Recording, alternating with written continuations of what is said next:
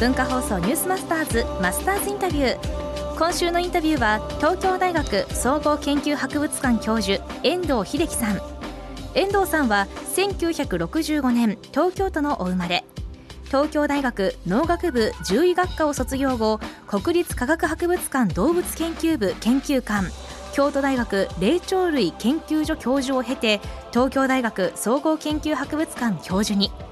動物の遺体に隠された進化の謎を追い遺体を文化の礎として保存するべく遺体科学を提唱されています今日は遠藤さんのお仕事そしてその仕事の喜びについて伺いましたお仕事？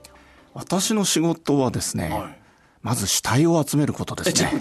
死体ですか？はい。何の動物の死体。動物の死体ですか？はい。あの一番わかりやすいのが、はい、動物園、はい、水族館。はい。あれ皆さんね動物死んでないと思うかもしれないんですけどやっぱり寿命を迎えて死んでいくんですね、はい、そうするとその死体はどこへ行くか。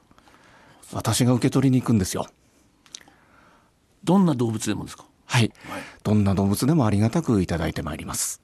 そしてその遺体は年間どのくらいになるんですか？大体ですね、はい、えー、3桁の半ばほぼ毎年扱ってます。ですから300、400、500ぐらいですね。ってことは1日1体もしくは1体2体。そうですね。割り算すればね。あのただたくさんやることが偉いわけでも何でもなくて、うん。うん、そこでいかにちゃんとした仕事をするかというのを肝に銘じてますけれどもね。その遺体から何を学ぶんですか、え発見をします、はい、私の仕事は古い言葉だと解剖というのがありますね。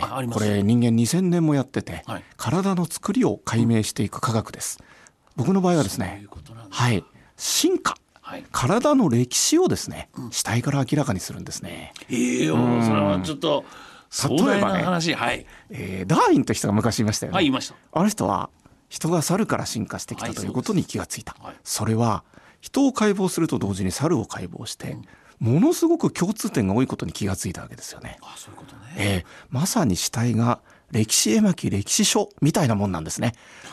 それを開いて見ていくつまり進化の歴史書が死体なんです。なんか死体っていうとこう怖いなとかね、ねえー、感じるかもしれないんですけれども、えー、知の源泉だね知ることの泉、はい、新しい発見があるんですよ。もちろんね日々同じことの繰り返しなんですねこの仕事のかなりの部分はね。だから基礎知識をもってして楽しむという気持ちが僕にまずありますね。最近やったのカバ。カバカバねそれなりに大きくて大変なんですよ。でかいですよ。鼻なのもでかいですけど、はい、あまりにも水の中での動きが上手すぎるなと思って僕は見ていてね。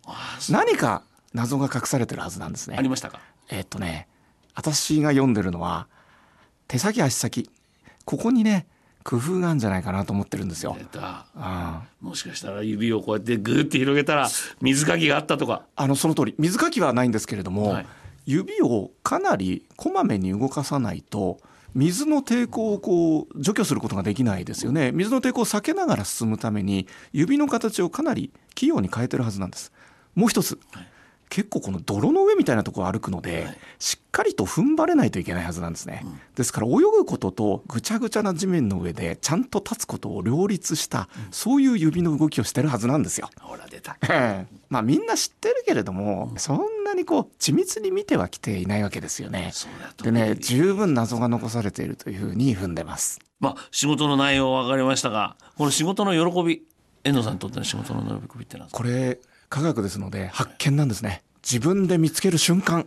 発見ね。ええ。五感で発見を受け止めてるんです。この瞬間がね何より楽しくて嬉しくてそれでこの仕事をやってます。